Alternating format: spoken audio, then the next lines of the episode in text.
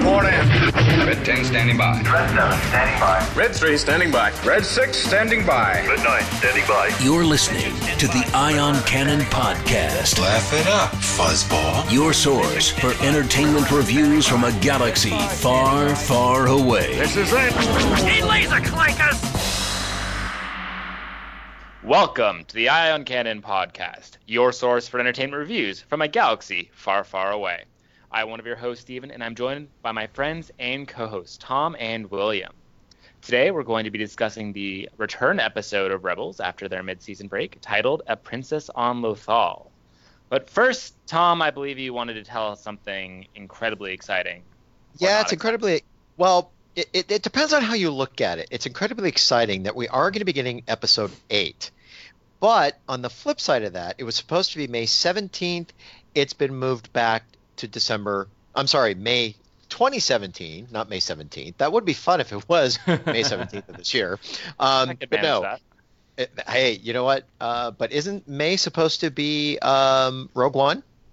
Uh, no, no. So Rogue One's next December, and then we were going to have Okay. five months, just five months between Rogue One That's and Episode Eight, which right. would have been amazing.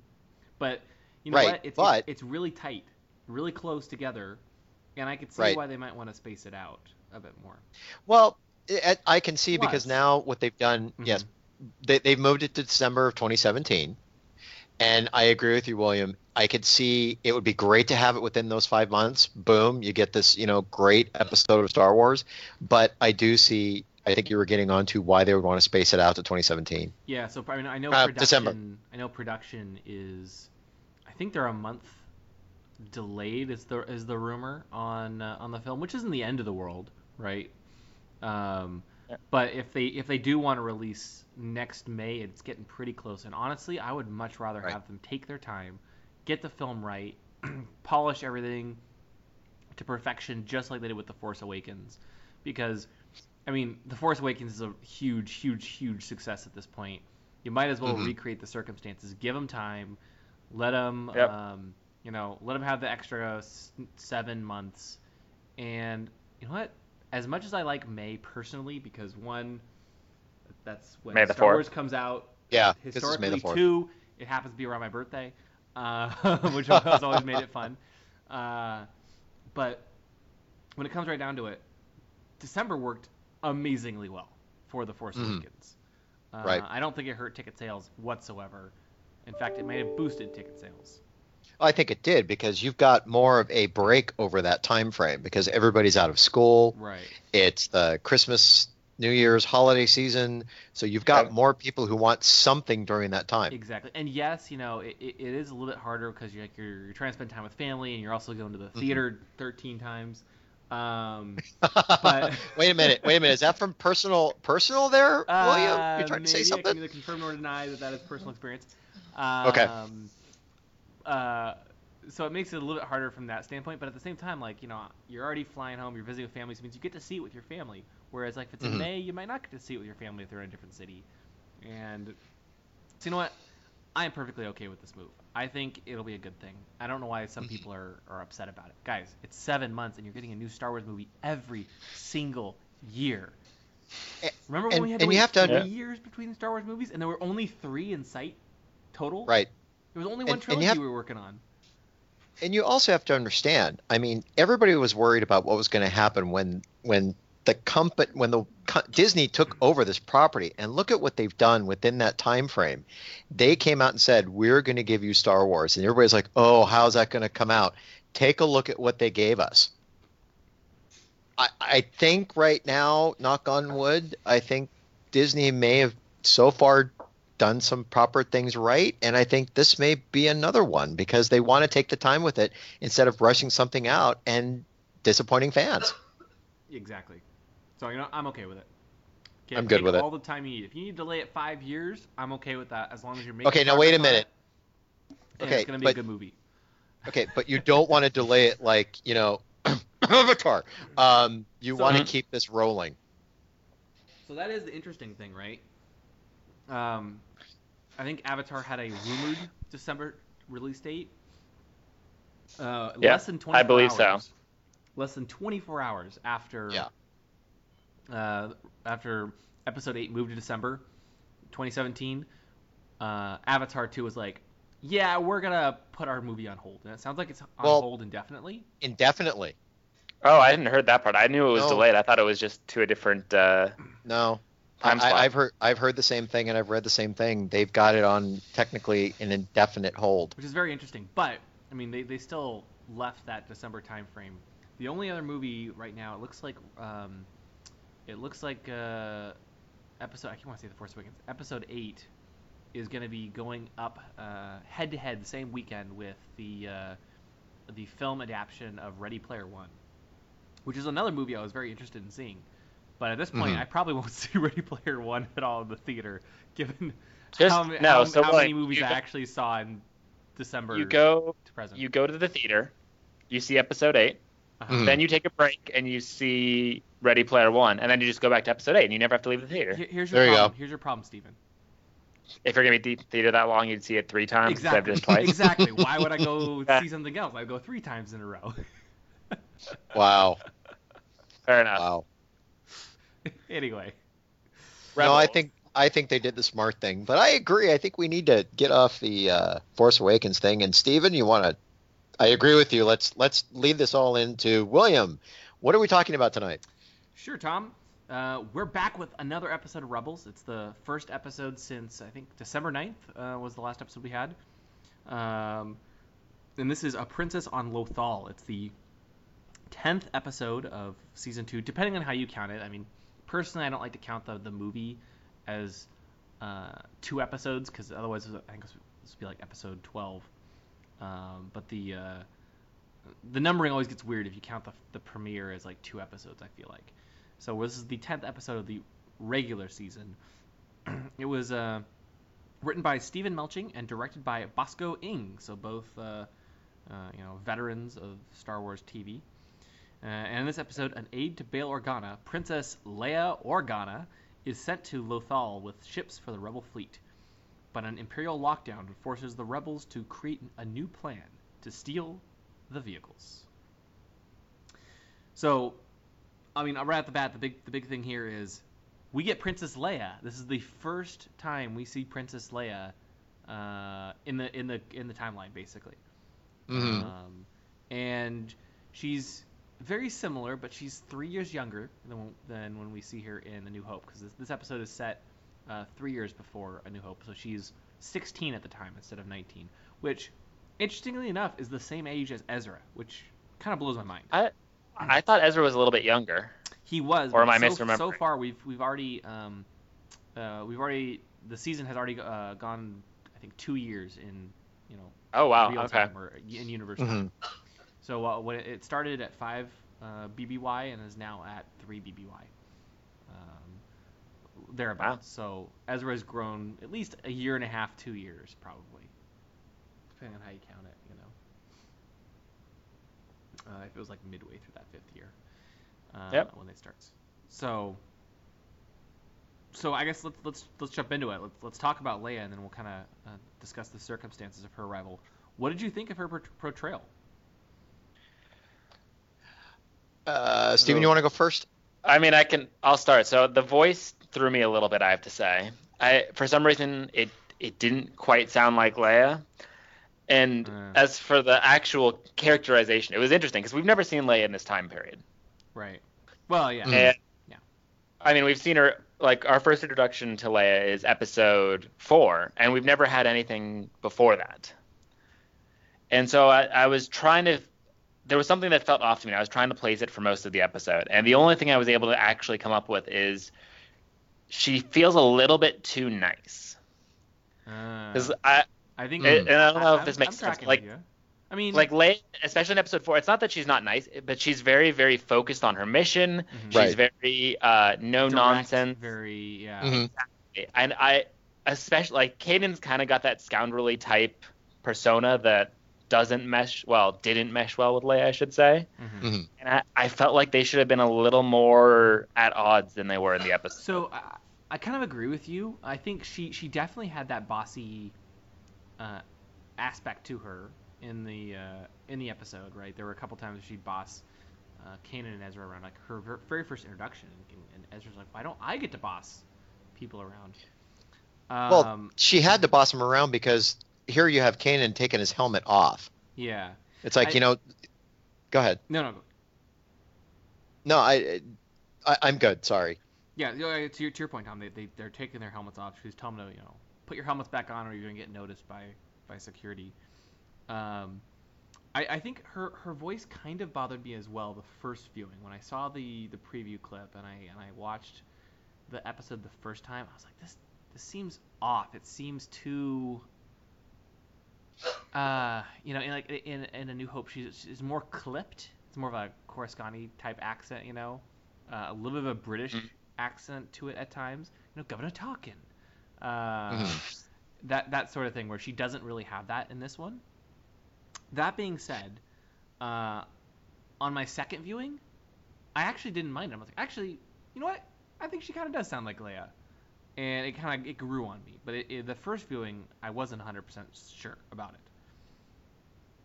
I know Mhm. she's voiced Okay. by uh, Julie Dolan, who uh, pl- also plays Leia on uh, on Star Tours uh, 2.0. Well, that's the one thing that I noticed. I did see the um, the the special that, that they throw the rebels rebels. Oh God, this is really throwing me off tonight. Um, the the back behind the scenes rebels thing. Rebels Recon. Rebels Recon. Thank you. Uh, Dave Filoni did say that they did pull her in to pull off the voice because he was very impressed with how she was able to do it for Star Tours. For me, when it comes to Leia, I really hate to say this, what bothered me the most about her was her design because out of all the characters in the show, I can accept who they are, but she to me just looked really plastic. Hmm. There was just something very there was something very bland about her and I honestly I couldn't see Leia in the character. I I had a hard time with it. Not Really? that I can accept. Yes, I did. I, Hmm. I honestly, I, I had a hard time with it. I Um, actually really liked her her design. I thought she Mhm. um, she matched pretty well. But that's- Okay. I mean, teach his own, you know.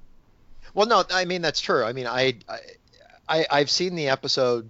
I have to say once, um, and I have my opinions on it. Good episode, but I think when it comes to her, you are seeing her grow into who she is going into episode 4 Mhm. Maybe that's one of the reasons why Stephen, uh, she she's not, you know, as Quite bossy. as bossy. Yeah, Oh, quite yeah, as I bossy she's or or the or the clip. Yeah, and and and I think even for Rebels Recon, you know, Filoni was going into the backstory of uh, Padme. On she was a junior senator, she was probably about twelve. So Yeah. you're looking at this probably the same way. And who's to say between this this time point in her career going into episode four, she does get a little bit more bossy. She does get maybe a little bit more regal, and maybe that that clip into her dialogue. It's you're just seeing her because also when they were in the bridge of the ship, she kind of was. I wouldn't say was taken offense by Kanan saying, "Well, whose plan was this that came up with this? I mean, it could have been better." And she was like, "Well, it was mine." You know, she had that look down. So, you know, she's learning at this point. Is is how I took it. Yeah, definitely, definitely. Yeah, the one the other thing I did find really interesting and that I actually liked a lot is she reminded me a lot of Padme from Clone Wars. hmm Mm-hmm. Both in Agreed. terms of how characterization and, and the animation, like all of it kind of brought that to the forefront, I think. And then, while it, like, I don't know, I wouldn't call it a bad thing for sure. I like, I thought it was a good thing, I should say. But it was, I don't know if that was in, that was something they were intentionally trying to do, or the, because they animated Padme for so long that it just came and it came naturally. But I thought it was a nice touch to the character as well. For sure, for sure. Mhm. And um, two two two things I also liked. Her outfit is a little more subtle, and I mean, I guess Leia has always been more of a has, has had more simple outfits at least than like you know her her mom.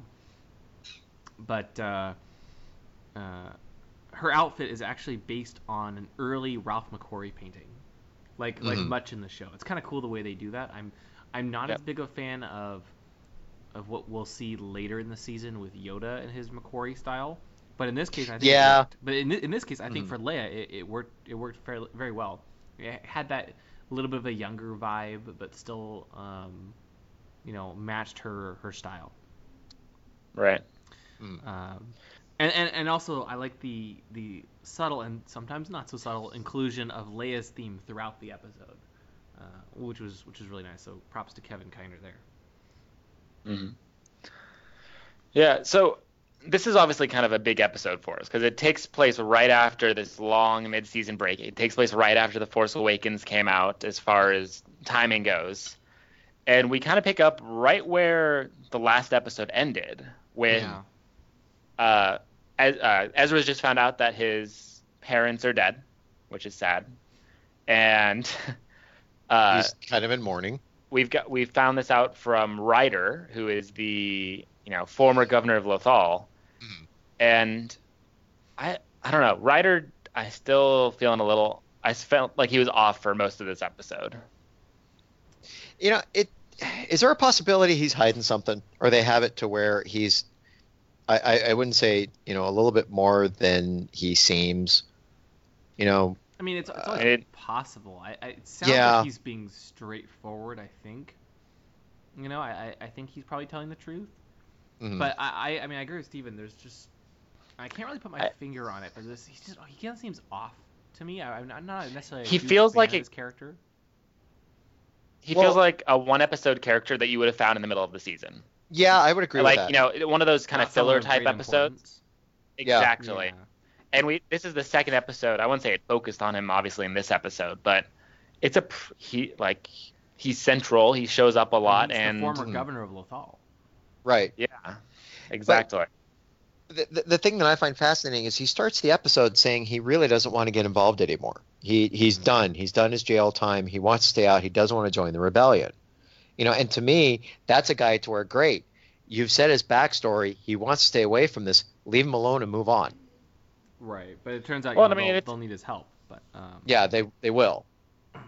and uh, I just I feel like this sort of character is like you know he was in prison. I kind of want him to be like, yeah, we're coming back from the Empire or like from Mhm. prison. We're gonna take back Lothal. And he's like, oh, I'm just gonna hide in the hills and Right. not do anything.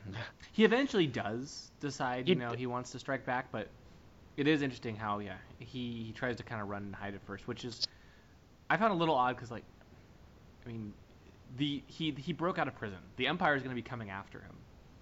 Mhm. Yes, he'll put himself in more danger by, you know, actively fighting against the Empire instead of just hiding. But at this point, like, he's a wanted man either way.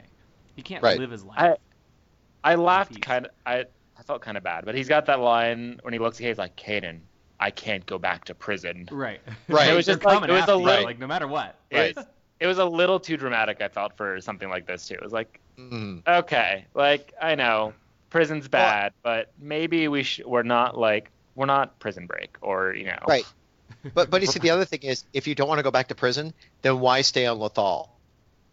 Yeah, You're that's- gonna you're gonna go on the run. Well, that- you want to go hide. His, I mean, his, his you whole you got you got to escape Lothal in this episode, right?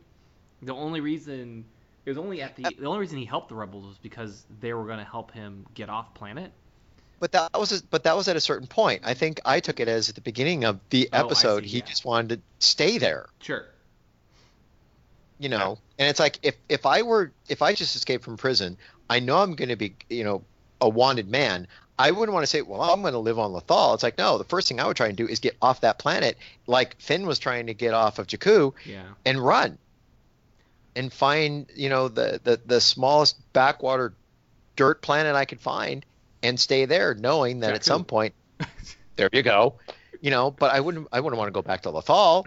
Right. If I'm not going to lead an uprising because I don't want to go to jail, I'm not going to go back to Lothal. Yeah. Mhm. Definitely. Definitely. I, I have to ask before we get too much into this episode, how do Right. you guys feel coming back to Rebels post Force Awakens? Especially where they where they split the, the season. I think I think they needed to have Leia as the big draw to get viewers back. But do you Mhm. think uh, I'm just playing to play devil's advocate here. Do you guys think Yep. it's um, you're maybe not as interested in the era anymore after the Force Awakens, or do you, do you still feel that that interest? That's I- a good question. I think there's still interest there. I'm just waiting for something that makes it worthwhile. hmm Like I I think, Leia didn't make it like uh, looking back, Leia didn't make it worthwhile to come back to Rebels for that. what make will make it worthwhile something like you know that's coming up. Mhm. Uh, I'm blanking. Like you know some of the temple Maul stuff and- showed Maul, you know those types of things. Ahsoka with Darth Vader. So I think for you and me, that's that's 100% true. I think for the average mm. user, I suspect a classic character like Leia will be a fairly big draw, just mm. as they were in The Force Awakens. I think if you didn't have the original cast in The Force Awakens, people would still be excited, but I, I'm not sure you would have that level of excitement, and at least initially. Now that they have the new cast and they've introduced them and everybody loves them, they'll be able to carry the weight on their own. But I Right. think having the classic characters does draw in the casual fans. Yeah. Uh, but I agree, Stephen. Like this episode, while while a fun episode with Leia, isn't necessarily groundbreaking in Mhm. any way, or mind blowing I- or Yep. exciting. exactly. I, I, I totally agree. I mean, I think what's coming next after these episodes has my interest, and I agree with you, William, that I think this is for the casual person to say, "Hey, Leia's going to be in on this." But now the question comes out: is is the introduction of her at this point in time somehow tied into Rogue One in any way? Because if it comes into Rogue One, is there going to be? I think I read somewhere online a speculation, or you know, nothing firm, but is there going to be a possible young Leia in that episode because of the placement in there? And that's why they did this. So the, the rumor is that Julie Dolan will could possibly play Leia in Rogue One. Mhm. But That was what again, I heard as this well, is yeah. just rumor Yeah. and speculation. Yeah, it's all No rumor. I mean, people. right, It- w- th- as you all know, we we try not to do anything like that. We only go by the rumor, and we try to stay, you know, true to what's actually been reported. But this is the stuff that's been floating out there. And I would think when it comes to this episode, this could be a way, if that is true, to get her into that time frame to where you could look at it saying, okay, now it all fits. You see the beginning of her into the rebellion, and then at this point you see her at Rogue One. Oh, and now this makes sense going into Episode Four. Yeah. Yeah. I- So I- it's a subtle, it's a subtle stepping stone. for sure. I, I think the the um, coming back after a month long break and a you know enormous you know new film, it was a little weird to be still focused on Ezra's parents. Uh, I get it; it makes sense for the show itself because they need to, you know, he just found this out in the last episode, and so he needs to be dealing Mhm. with the, the repercussions of that in the aftermath. Um, but it was definitely like, oh yeah, there there was this whole thing with his parents, huh? And trying to like kind of reset myself and get back into that era and the, and the Yep. show. Yeah. So, Senator Organa sends reinforcements to Lothal, and uh, reinforcements in the form of three corvettes, and uh, these might be familiar to uh, to gamers. Yes. Steven? You wanna? Talk So about these? they're they're hammerheads, which is a very very famous design from Knights of the Old Republic. Haha. Uh, not not that type of hammerhead. I, No, I, but- I think but- the hammerhead's in the wrong direction this way. But yeah, for the, they're from KOTOR, which is fantastic. hmm Like, um, it was a so for if you're not familiar, KOTOR was a game released on Xbox and then later PC and such. Set, you know, um, blanking. William, do you remember how many years before uh, Four thousand. episode four? Is it four thousand? Yeah, I believe so. Sounds. It's a long time before episode four. and so this, you know, when they when they created the uh, game, they wanted to create a distinct visual design for a kind of an older world, and this is uh, the design for all the Republic ships. Um, something that's very you can kind of see the future of in like you know the Corellian Corvettes, Mhm. but something different, and it's I thought really really cool, and I was really glad to see it brought in to life here as well. At one point, Ezra makes a comment about how old the ships are. Do you think they're supposed to be from the Old Republic, the Knights of the Old Republic era, um, or are they No. just like a similar design? I I think would it's, say it's- I think it's meant to be the design. Yeah. Sorry. A- And, No, to I- be I fair, agree. the storm, the Star Destroyer design existed in one form or another for, you know, many, many, many, many, many years, many decades. So, Mhm. and maybe you know, it's a more recent version of the same classic style uh. Yeah. used way back then. But But the big thing is, if, if the ship was designed, let's theoretically say 4,000 years before this episode, really to have a design not evolve that much over the 4,000 years. I would think that it's more of the, you know, Ezra's just like, oh, those are old ships, meaning those are probably like what? Let's 10, 20, 30 years type. He was looking more for like, you know, the, the actual uh, blockade runner type ships. But Yep. it appears they can get what they get because these ended up being uh, transmitting the ID from Alderaan. So that's what they get. Mm-hmm. I really like how they handled this here. We Mm-hmm. hear, you know, in A New Hope about how Leia is this, you know, she's running these mercy missions, and uh, trying to do my Mm. little Darth Vader impression there. That, that was a, that was a good And, Darth uh, Vader. So she's running these mercy missions, but we don't really see them. We don't really know what they're about. They're about, Mhm. except that, you know, in uh, in New Hope she's supposedly on one of these as well. Although Vader doesn't, doesn't buy any of it. So it was really cool to see one of these mercy missions, or you know, supposed mercy missions, where she arrives and says, "Hey, I'm here to help the citizens of Lothal," and oh whoops, the rebels just happened to steal my ships, and not only did they explain like how Leia could help the rebels while still being a member of the Imperial Senate, Mhm. um, they they also did a nice job of like playing with that. Oh yeah, you know what? Haha, these Alderaanians they always lose their ships. Like the rebels just Mhm. love Mhm. targeting them, and I Mhm. love how they played Yeah. off of that. It wasn't just like the Empire's oblivious that oh look, Alderaan keeps losing ships. It's they're very well aware, and then this whole episode really focuses on this one uh, Imperial officer, Lieutenant Yogar Lyste, trying Mhm. to, you know, protect these ships from getting stolen because he doesn't want them to be stolen on his watch. Mhm. Mm-hmm.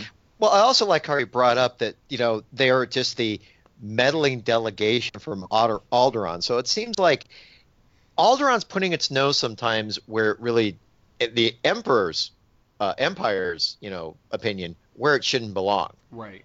Even though they're on mercy missions. But the, but there's nothing they can really do about it, right? Right, absolutely, and that's why they're meddling. And so right. the, and so I, I love it. Like the, they're they're annoyed, but they have to protect them, and they don't want Right. ships to be falling into rebel hands, and they can't really blame Alderaan, and they don't really suspect Alderaan. Well, maybe they kind of do. It, it's it's a really great dynamic, and I love how they address it head on in this in this episode. Mhm. That was one of the, that was the most one fun that things was fun about it. Yeah, that Yeah. was. I, that- you took the words right out of my mouth. Sorry. No, that's okay. But but it, it's true. I mean, to to see it, it was almost like um, uh, the the lieutenant was trying to be one step ahead of her, but also trying to let her get her job done. Because when the ships landed, what was fascinating is yes, you had Ezra and Can, you know Ezra and Kanan come up and say, "Hey, we're here to greet you," and you know you have Leia put him in his place, but you see these big gravity things come up and kind of lock the landing struts into place. So Mm-hmm. it's uh, it's like that one step ahead of Leia. I laughed when those came out. I'm like, wow, they they have boots in the future. Who or Yeah. the past, I guess. Oh man, Gravity locks. the Yeah, the gravity gravity locks. Yeah. The only thing missing was the ticket on the windshield. Exactly. yes. It's a great idea though, and I love how like that Imperial officer's you know list is, says, well, we don't want you to get stolen, so I'm gonna do everything I can to make it difficult I- for these imperi- for these you know uh, rebels to, to steal the ship. I'm gonna put gravity uh, uh, gravity locks on the uh, on the base of each ship so they can't leave the planet.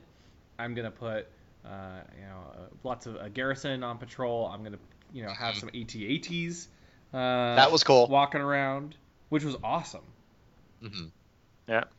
Especially how they were delivered. That was the coolest thing is how they were delivered because it throws back to how they were delivered, uh, the ones that were delivered from uh, Clone Wars, where you had the ship come down and basically drop the oh god, what was the one that I'm so bad with my the- ships tonight. The the not the The six I, leg. the LAAT I think it was or the lat Yeah, the LAAT. um, Yeah. Yeah, so and and drop the same way with this one. The ship the- drops two at a the time instead of one. Yeah. Yep. Yep. It was cool. It was really cool, and it was. It, I I mean, I guess, I guess there must not be that much going on on Lothal that they could spare two walkers, um, Mhm.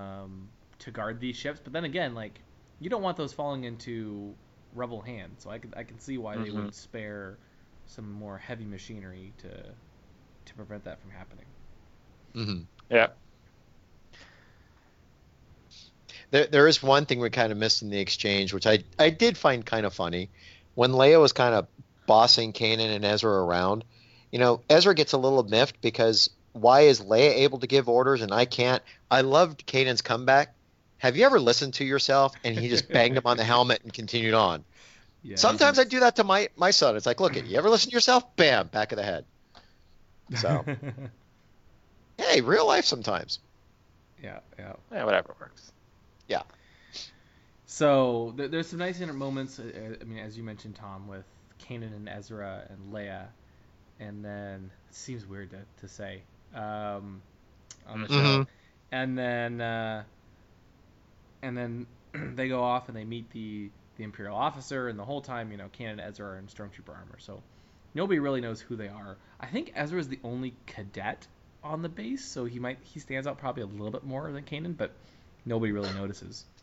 You would think one Mm-hmm. of these days they'd get the idea. Hey, there was a stormtrooper walking around with a cadet. How normal is that? yeah. But uh, you know, Le- Leia is able to manipulate the officer into uh, you know letting her borrow his personal shuttle as they uh, as she runs around Lothal completing her missions. Because she said, "Well, you you clamped my ships down, you landlocked them, so I'm gonna have to I'm gonna have to use your personal shuttle to fly around." hmm and we actually get to see the uh, the Lambda class shuttle. Is this? Correct me if I'm wrong. Is this our first look at the Lambda class shuttle in Rebels? I don't think so. I don't think so because didn't Moff Tarkin have it on the episodes back? You might be right. You might be right. I, I think I'm s- I'm so used to the Force Awakens now, with the um, was it the the Gamma Well, Kylo shuttle, shuttle. or the what is it now? The Phi class shuttle. Anyway. Um, Hang on, I've got my Force Awakened visual guide. I got oh, that today. you got it. Yes, I went and got it. I, I had to. Thirty percent off. I'm cheap. So anyway, I can tell you in a uh, second. But anyway, ha- having seen that so much, it was kind of like, oh, it's nice to see the Lambda class shuttle be back in use and everything. So I, I enjoyed that. It's a it's a minor thing, but I guess having immersed myself in you know the world of the Force Awakens for so long, it was nice to go back to that classic um, Mm-hmm. classic ships. See, I have no problem going back and forth between the two. Oh, neither neither do I. Neither do I. Yeah, yeah. I, it it just works very well. So, um, so then we get we get a little bit of exposition from Leia about we, we've talked about this already, I think, but we get a little expo- exposition from Leia about the um, about why they they have to turn ha- basically have the rebels steal the ships instead of just handing them over, because you know um, they don't want Alderaan to lose their seat in the Senate and be tried for treason. So you know, Mhm. if they can if they can have these ships or these ships stolen on an imperial planet, then uh, the Alderaanians their their hands are clean. Um, But Mhm. unfortunately, it doesn't work, so they have to come up with a whole new plan. But first, they make their fir- they make their first stop back at where we left Ryder at the beginning of the episode, and he's in imperial custody. Just like that, he's already been captured. Did not take long. Boy, he really he really ran far, didn't he? Yeah. Really wanted to get away. See that that's where it comes to this character. It's like, you know what? It's almost like just for this episode, he was there as the secondary plot to keep the story moving forward. And it's like, okay, that's great. Got to move forward. Let's just get him out of this episode and move on with the rest of the story. Because I do kind of agree. It's like maybe for me, he's a two character. He's different than Captain Rex. I think you can use Rex many times throughout these episodes. Mhm. But I just think that when it comes to this character, he give him two episodes and I think he's done. You know, Yeah. and I think another thing, another thing for me when it comes to this character, I hate to say this, I keep seeing Savage Opress in the character. I know it's the same voice. Yep, Clancy Brown. Okay. It's still Clancy Brown, but it's still it's a great tie back to Clone Wars. I love it. But it's like you still hear that little bit of Savage in there, you know. And and Clancy Brown has a very very distinct voice. Even when he does his live action stuff, you know it's Clancy Brown even if you don't see the face. You know it's him. Yeah. So, Yeah. yeah, I, I, I, I hope when it comes to this episode, they put him on a little planet and say, "We got you far enough away, and this is what you wanted, so just you're done. I mean, I, I think he'll he'll still have a presence in the show, maybe not quite as much. Mhm. Um, but one one of the things and one of the things I really appreciated actually was was at the end. Uh, you know, spoiler alert, they get the ships, but uh, Shocking. If you haven't seen the Yeah. episode already, which you should have. Uh, Should have. They they fly away right with the, with the ships, Mm-hmm. and uh, and you actually see you know the the rebel fleet starting to form. Where you get the the three hammerhead corvettes, and you have the Ghost, and you know a few of the other rebel ships, and you actually start to see a fleet forming at the end. And I think you know that's really what we're seeing in this show is you know a bunch of small little groups coming together to form this the ragtag rebel alliance. Mm-hmm. Um, Yeah. and and so you know Ryder will join, and you're gonna have Rex, and you're gonna have Ahsoka, and you're gonna have all these different players involved, um, and it'll start to become a bigger and bigger and bigger. And they might not all have prominent roles in every episode, but they'll they'll, Mm. be, they'll be around, all right, and they're Right. part of this fledgling rebellion.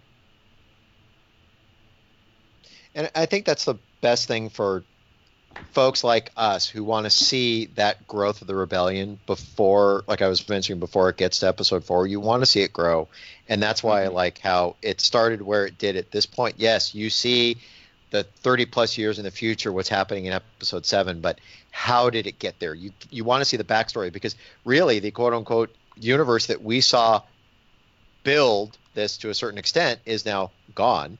Now they have to build that universe, and this is the place to do it. Yeah. Yeah.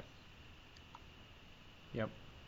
Uh, we got a little bit of classic chopper action where, you know, when they they, they arrive at the, I'm not even sure really what to call it, the, the whatever location where Ryder was hanging out, and uh, and we get a little. Wasn't it just a little hovel? Wasn't it just like his little hovel or something? don't I, mean, I don't, I don't think it was his hovel. Maybe, maybe not. It just seemed like some random location in the middle of nowhere where they could like temporarily hide and Mm-hmm. regroup. But uh, they're there, and uh, you know, uh, we started to say that's where the they realize that the the Empire has already arrived and captured uh, Ryder, and um, but but we get a nice little shot of Chopper hiding in the background from behind a stormtrooper, kind of waving in, in, in, classic Chopper style, mhm. Mhm. which is kind of cool to see. Um, you know, good good old Chopper there. Although I, BB-8 still takes the cake. yeah, BB-8 definitely.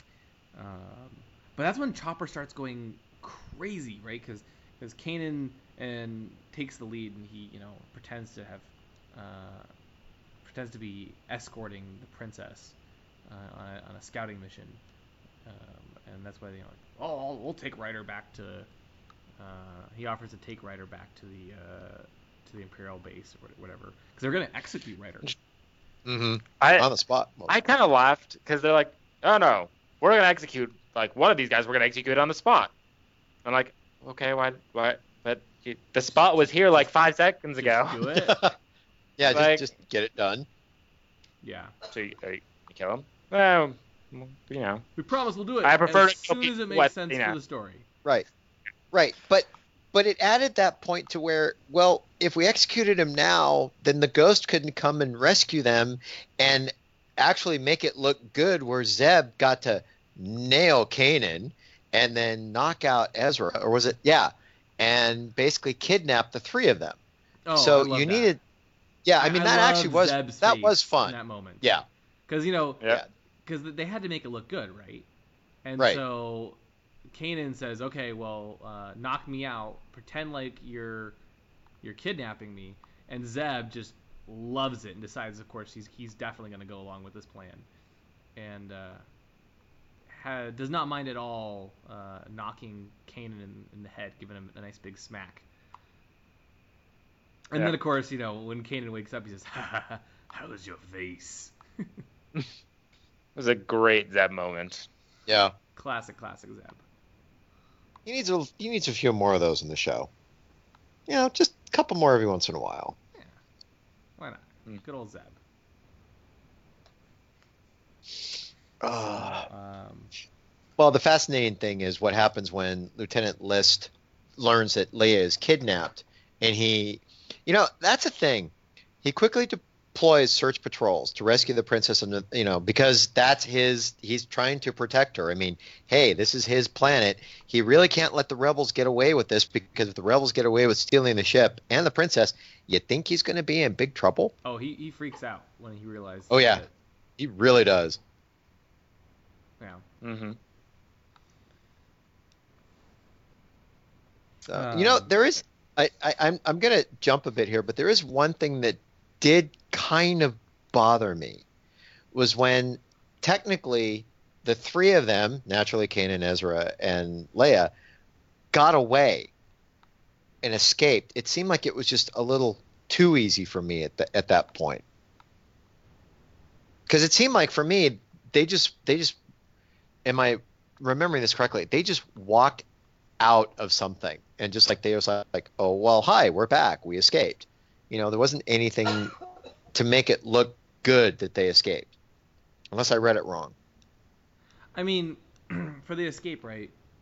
yes. Uh, i mean like i said i Ryder, jumped. Ryder I, I like jumped grabs, uh, grabs Leia and starts running, and then, Mm-hmm. uh, and then Kanan pretends to go after. Kanan and Ezra pretend to go after them and, and try to grab get the princess back, and that's when they're knocked out by Zeb. So, you know, Mm-hmm. the whole thing is that it's it's supposed to be fairly easy, I think. okay. Well fairly easy and calm but you know because because they're they're insti- they're you know they are orchestrating the whole plan behind the scenes. Right. So. Okay. I, I could see how easy Well- it was. okay. Well the the other thing that was you know ezra is he ever going to stop brooding about his parents i Well- mean there is a certain point uh-huh go, go ahead no, no, no go ahead i mean finish Well, there's okay. He's still upset about his parents. Okay, and I have no idea where I'm going with this. Sorry. well I, I think to our, to our, our discussion earlier like he just found out about his parents right Right. so i totally do not blame him for still being upset about it uh, Mhm. especially you know one episode later if if we get Well, no, that's true. I mean, that that's very true. If it was about ten episodes down the road, yeah. Yeah, exactly. If if we start, you know, if he's still moping around in the future, then okay. But I think the whole point was to have Leia give him this pep talk, right? Because Mhm. Leia Yeah. realizes he's sad and goes and talks to him about why she does what she does and how she believes that he wants to he wants to help people too. Steven, it sounded like you had something to say. No, I was gonna say this was probably my least favorite part of the episode. Oh, okay. Please so explain. I I I got what they were trying to do with you know Leia giving Ezra this pep talk, and it it came out feeling very very forced to me.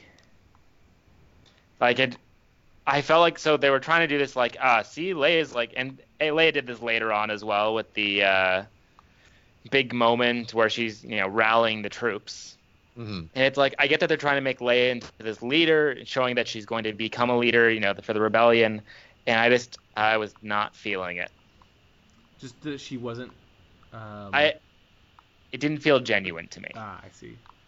I like they were trying to build her up like you know she's this big motivated character that's going to inspire them to do better, and I didn't feel inspired. Hmm. hmm If that makes sense. No, it does. I mean, okay, so basically what you're saying is how she presented it. She was a little flat in her presentation. Yeah. Because I, yeah, because I, That's you know what, way to I, describe it. yeah, just she was just flat. She, it seemed like there was supposed to be the emotion there, but I, I know where you're coming from because it didn't sound that way. It didn't sound like there was that emotional impact there behind her. Exactly. Hmm.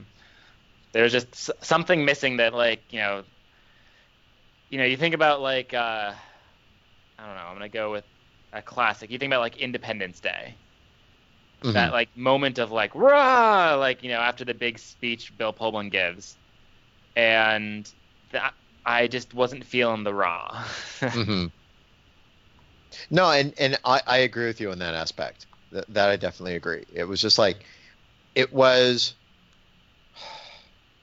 there. I think for me that's the best way to explain it. It was just, hey, it said. Now it's just laying there. Mm-hmm. Yeah. Exactly. Okay. Yeah. So, this leads to the uh, the attack. I think, I mean, for the most part, it's there's not too many twists and turns, uh, you know, in, this episode, right? They they they plan their attack, and I, I did enjoy the attack on uh, uh, on the Lothal Depot, right? Um, Mm-hmm. they uh, we, we talked They about would- how Ryder decides he's going to join, and and and and Leia decides that you know let's- talk about how we will solve this problem, not focus on the, on the negative. But uh, but the attack itself, I think, was was fairly well orchestrated, if maybe slightly easy. Yeah. It was a. Oh yeah, this is one of those things. I was like, okay, guys, like I get it. There are two AT-ATs and lots of stormtroopers. You do have a ship though, Mhm. and you clearly had no problem using said ship to, you know, blast through the bad guys. But I guess you know, you just they just needed that rousing speech first. So my one one issue I had with the scene is it kind of comes up in a little bit later, but when the AT-ATs arrive, the ghost Mhm. flies in and immediately begins firing on them, and I felt like the AT-ATs went down too easily. Was you know, do you think it's because do they just not have uh, as much armor as the ones we see in Empire Strikes Back on Hoth, or or what? Because like you know, blasters weren't doing anything against the the walkers on Hoth. Right. Now, to be fair, it could be that that it happens to be the snow speeders blasters are just not as powerful. Mhm. Um, but I was surprised Mhm. that the Phantom, with just a couple strafing runs, was able to take out most of the AT-ATs, and then, uh, excuse me, Kanan with his lightsaber was able to cut off the legs, which was a great visual. Right. But Yeah. is there is there the possibility that the way that I look at it, the AT-ATs that are in this version of, let's say they're they're the 1.0 versions of the AT-ATs, Sure. and naturally everything over time, you know, they're going to take what happened. Okay, what can we do to prevent a ghost type, you know, strafing run from the side, and torpedoes basically blowing us away, or a quote unquote lightsaber cutting off our legs. You know, let's take that into the 1.5 version of it. Then, oh, let's you know, let's do this because I think I, I have. Yeah, they learn from the mistakes. You know, because even I, I have one of the AT-ATs sitting next to me, you know, on the floor, and if I remember the cockpit of the AT-AT in this Rebels, kind of looked like it's it's a lot fatter in the front, side to side, and I wouldn't say a little bit more pushed back, but Mm. it's a different design, maybe intentional, and maybe because it is a 1.0 than what we saw in Empire Strikes Back. true, true. Mm-hmm. So maybe maybe they So- did inc- improve the uh, the armor and and shield. and, everything. and that's yeah and that that's what i look at anything right now that i'm watching in rebels because it's now the the rise of the empire it's going to be almost like a 1.0 version of what we see in episode 4 or going forward from that point because they're just getting their stuff online the new Mhm. stuff online so you know that that's how i saw this Right, now, right. if this were to happen, if this were all to have happened in episode four, where stuff like this could have been addressed, then you're looking at going, okay, well, then, you know, it's a cop out. Of course. Yeah. Yeah. And I, I love the visual, right, of, of Kanan jumping, running toward the AT-AT in a stormtrooper armor, and then pulling out his Mhm. blue lightsaber and uh, shooting, uh, sorry, swinging right through the legs, and how the legs kind of Mhm. slide off of each other, and the the big walker topples to the ground. It was a great, great visual. Yep. And I But it was thought it, like, it Luke didn't. I was gonna say it's it, it's gonna the thing that inspires uh I'm and I'm suddenly Ryder? blanking. It's what going Ryder. no, yeah. not Ryder. I was gonna say it's it, this is what Leia sees. This is why she Ah. believes in the Force. You know, and this is the can you imagine? This is probably the first time she's seen a Jedi. That's true. in the first I never place. thought about that, and they don't really address that in the in the episode. Leia's thoughts on Yep, having brought seen up a good Jedi. point. Mhm. Huh. Interesting. Yeah. See, the visual Yeah. that I like, I like the most. I, I, I like the visual of Kanan in the stormtrooper armor with the helmet on and lightsaber, but I also liked how the Phantom took a couple good shots. I'm sorry, the Ghost took a couple good shots on the side of the AT-AT, and it didn't go down. It took some hit, but I didn't see it go down immediately from a couple of those hits. So I, I thought the first one had gone down, and then I realized it had actually just I thought it- a. Oh, It was just was that a it? I could've giant sworn hole there in was, the was- side. So was there two AT-AT, AT-ATs or three? there were there were two AT-ATs, There were- AT-ATs. Yeah, There were two. Okay. yeah. So maybe maybe But it I makes me feel thought- a little bit better then, because I could have sworn the first one was taken down completely. No, I, I thought I I thought I, I thought it got back blown up. out, and then it came back. yeah, Ah. and then it got back up. Yeah. Okay. So to me, that that took a pretty good hit, and still, you know, still kept ticking. Yeah. So it was Yeah. that plus the lightsaber that finally took it Yep. out. And then Yeah. the other one was taken out by uh, uh, by by Ryder himself when they're they're t- lifting off in the in the hammerheads after having disabled the uh, uh, the gravity locks. He Mhm. basically backs the one of the hammerheads up to an AT-AT and just like you know basically reverses I think into it and uh, was able to knock it over with the with the power of the engines. Yep. Mhm. Yeah, and then that was also a very fun shot when you have the uh, AT-AT drivers going, "Uh oh," Yeah. because there's the engines right in front, and you could tell that Ryder was getting ready to gun them and just basically blow Yeah. them over. Yeah, yeah. Um, down on the ground, I mean, we we have Leia. This is right before the attack begins. Leia uh, Leia walks up to the uh, the lieutenant, Lieutenant Lyste, and uh, and you know he, he's bragging about how uh, how safe and sound the ships are and everything. As the ship begins to take off behind him, which was I think a great visual. Um, as far as you couldn't hear but it was a great Mhm. visual, and the fact, and uh, of course Leia retorts with, you know, if you're trying to impress me, Lieutenant, you're doing a miserable job, and that's when he looks behind him and Mhm. realizes, oh crap, the, the ship's taking off. What's going on? Uh, and you know says, oh, I didn't order this. So that was a nice. Well, per- and then and then later on when uh, uh, when Kanan and Ezra attack Lyste and the other stormtroopers, what what do you think of that decision to attack them? I mean, Because- it's a big risk. Right. hmm Like, all it takes is one person to be like, "Hey, is that Leia, Princess Organa of Alderaan, attacking some stormtroopers?" Now, did she Mhm. t- attack them, or was Should- it just Kanan? I thought it was just Kanan and Ezra. I thought, no, she definitely shot at least one. Ah, yeah, like one security. Because there's that moment where would've Ezra pulls the blasters to himself, and it hits him in the head, and then yes, yes, yes. Okay, you know what? You could justify her doing that because she thought she was shooting at "quote unquote" a rebel in disguise in stormtrooper armor. You could almost justify that. Potentially, I, I, could- I could, I Yeah. could see that. Tom. Yeah, I mean it's But- it's it's it's a loose interpretation of oops because later it was Ezra who basically shoots her with a stun when she says make it look good and Mhm. she stuns her and then gets away. Right. It did seem a little bit risky for her or any of them to be attacking those those Imperials at that point. Right. Yep. You know, minor. But they minor, needed to get the ships. Yeah, minor, but they needed to get the ships and they had to do something. Well, they, it was just for Ezra to escape at that point because Well, they had the. yeah. They pretty much had the ships. So. Yeah, so. Anyway. Okay. Well, Um, it was. I have to say, it was kind of fun when the ships were leaving. That you know, Leia just laid in on Lieutenant Lyste. You know, it's like you know, just, just. I, I love the. Just wait until I tell the Senate that the Imperial presence on Lothal is helpless against the rebels. Now, wait a minute. That's a running theme on Lothal, isn't it? Oh yeah. they, They- do seem to have this problem occasionally. Yeah. In fact, I think two gentlemen lost their heads over that at one point. Yep. And I, I In the literal sense. able to manipulate the Senate. I'm sorry, the the Imperials and their Mhm. fear of the of the Senate and everything into uh, Yeah.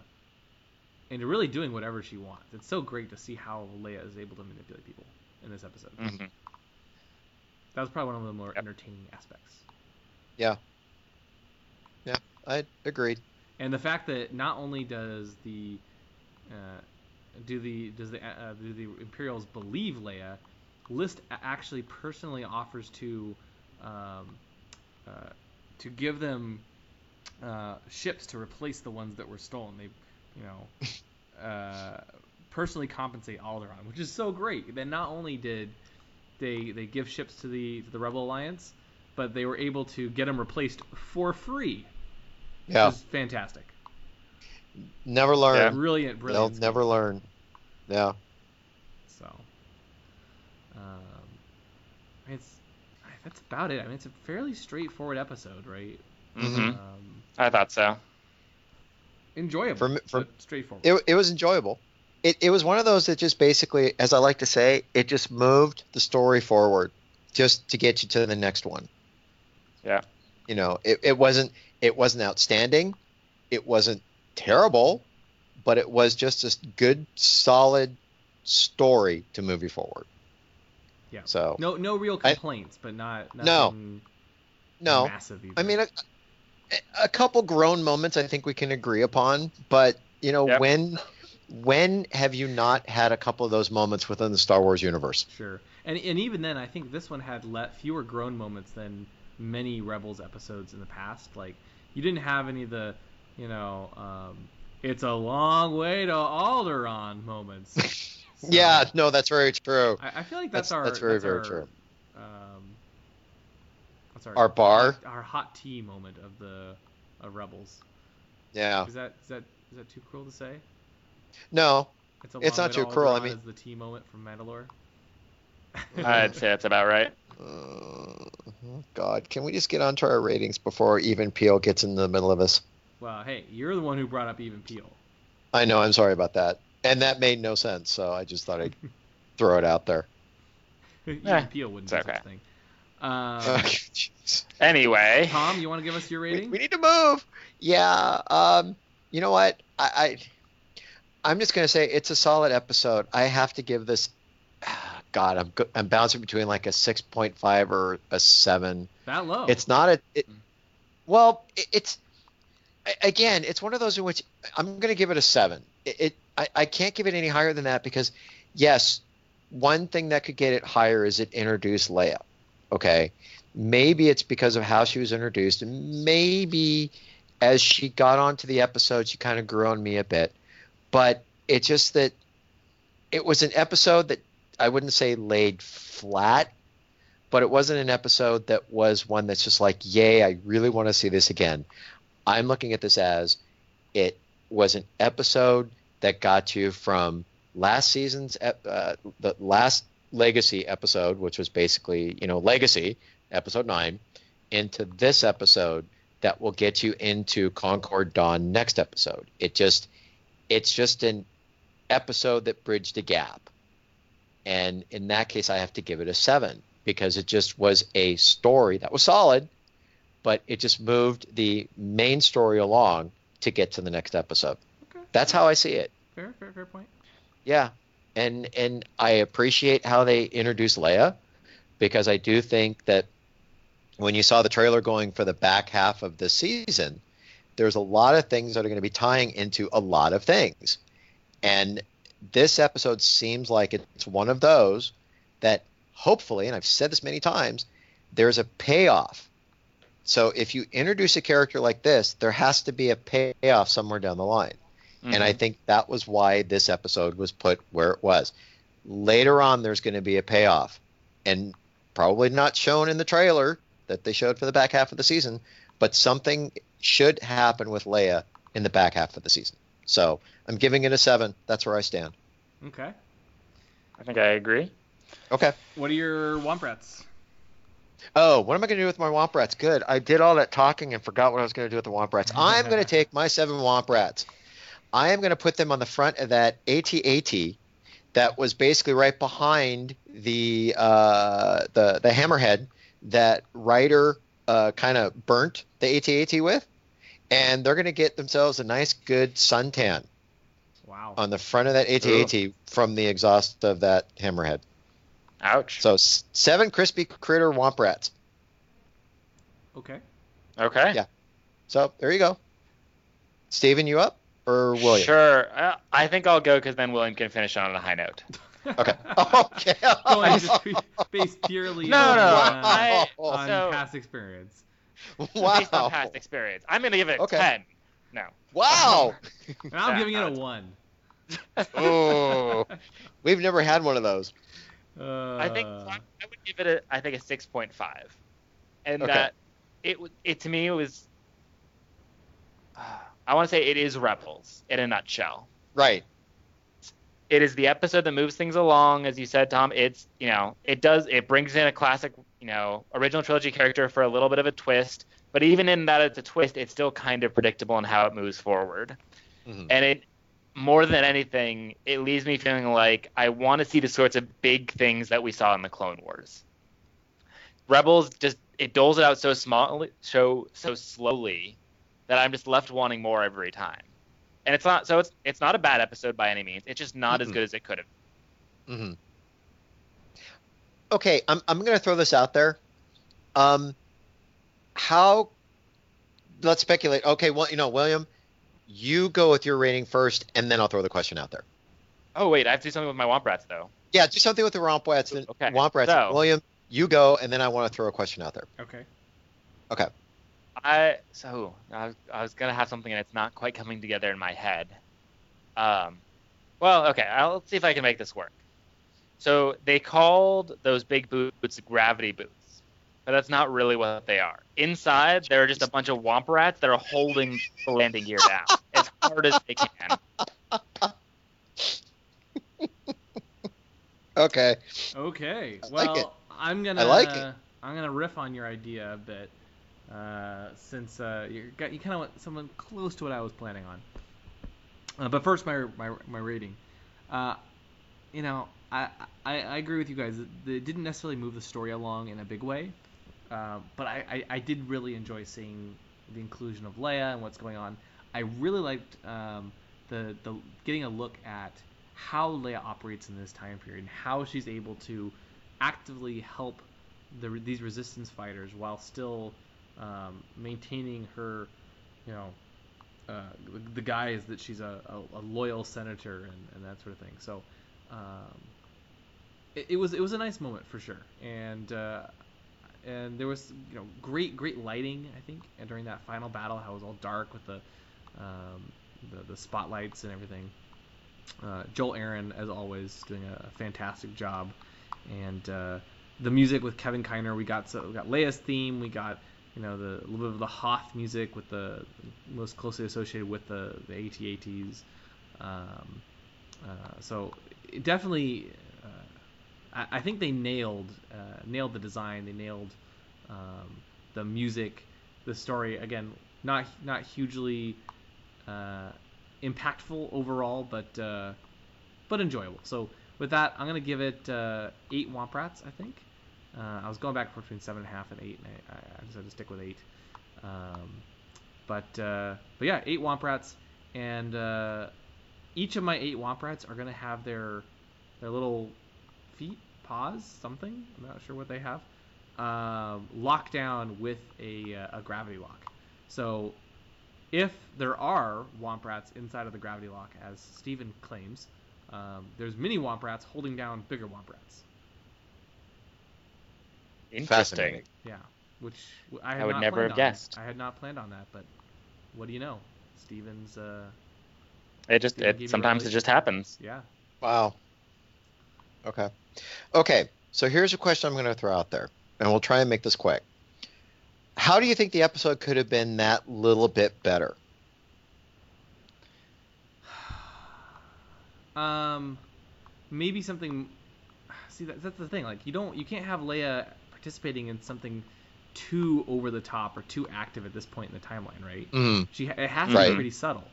So, uh, I can't see her being in something like, you know, on the scale of a Darth Maul type episode because she's got to keep her, her the guys that she's, that she's a uh, an average senator here. So I, I don't know. Like, Hmm. I, I'm not sure what you do in this case.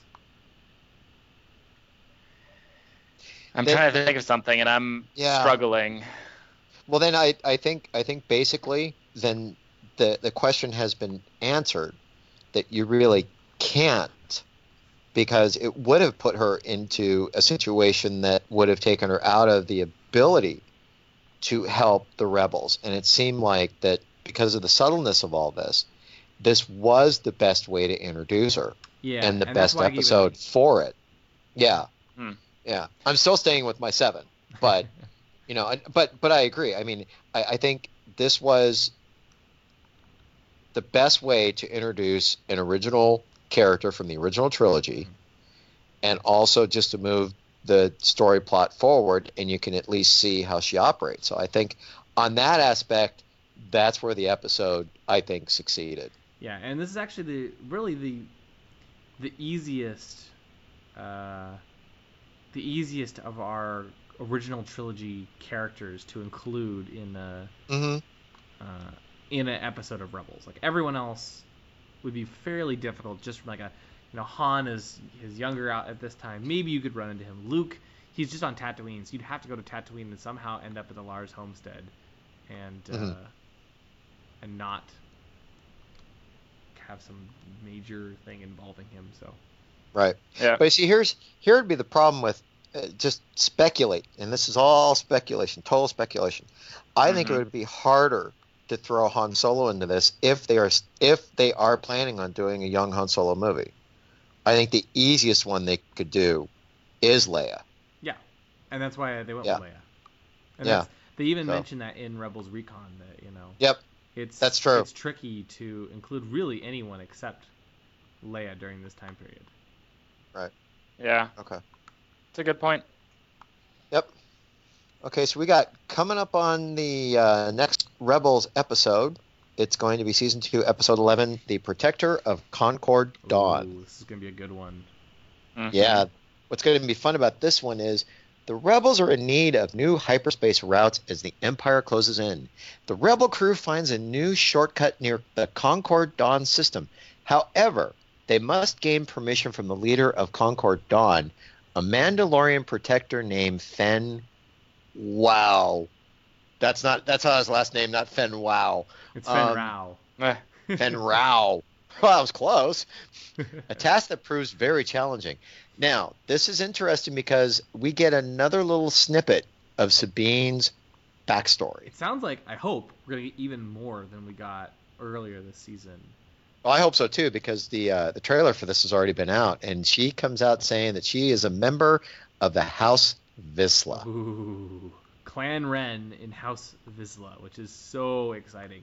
Because uh, for mhm. those of you who might remember, I'm sure everybody remembers uh, Viz, uh, Vizsla. Pre Vizsla is the uh, Free Vizsla. fairly big character in uh, in the Clone Wars TV series uh, with the Mandalorian arc, and they you know they uh, they they kind of rebel on Mandalore against Satine and um, there's a whole a whole whole bunch of drama going on with the with the T actually, uh, Yep. and, and many other things. So um, There's so much drama.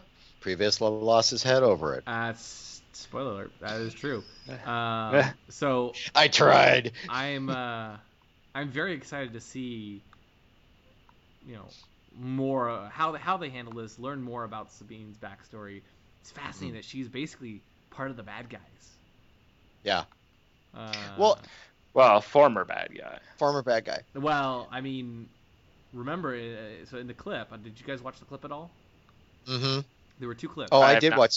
I have not yet. watched it. Okay, so uh, it's, it, this isn't really this isn't a spoiler to say, uh, given given the, given you know the events of the Clone Wars, that uh, the Mandalorians don't look too kindly on the House Vizsla, give after Nope. the events of uh, of the Clone Wars. So um, it'll be interesting to see where they take this next week. I just want to see and make sure the Mandalorians are not back to being pacifists. Uh, it doesn't sound Yeah. like it. It does not. No, sound it doesn't. it. No, no, no, no, no, no. I I want to see them be Mandalorians. That's what I'm looking forward to seeing. And at this point, do you want to speculate? Is this going to give a hint of where Sabine's back, where Sabine's story from this point forward is going to go? Do you think it's going to affect it at all? Possibly. I wouldn't. I wouldn't. I wouldn't put it past them. But who knows? Yeah, At, at least, at least more of her backstory, which I'm all for. yeah. Which is which is going to be cool. So, well, I, I I think I think we've done well tonight. It's not I that bad. so. Yep. Yeah, that's. So- Uh, think that's it for this week. We'll be back next Mhm. weekend with our review of the Protector of Concord Dawn, which is great because Concord Dawn, another classic location from uh, the expanded universe. Uh, Mhm. Was You know- uh, had some And adventures on Con- on Concord Dawn. and, and as you heard, as you heard in the uh, trailer for the back half of season two, you heard Ahsoka say there is always a little bit of truth in legends. Mhm. Yep. I feel like we need to add that. To And on that note- of the show. and with that, we'll talk to you next week. Thank you for listening to the Ion Cannon Podcast, your source for entertainment reviews from a galaxy far, far away, including Rebels, the sequel trilogy, spin off films, and more. If you like what you hear, please rate us in your favorite podcast client. Your review will help the show grow within the Star Wars fan community. Visit our website, ioncanoncast.com, or follow us on Facebook and Twitter. You can also get in contact with us by emailing contact at ioncanoncast.com. The Ion Cannon podcast is not associated with Lucasfilm, the Walt Disney Company, or any of their respective trademark or copyright holders. Any and all opinions are that of the hosts. This podcast is a production of fans by fans and is copyright 2015.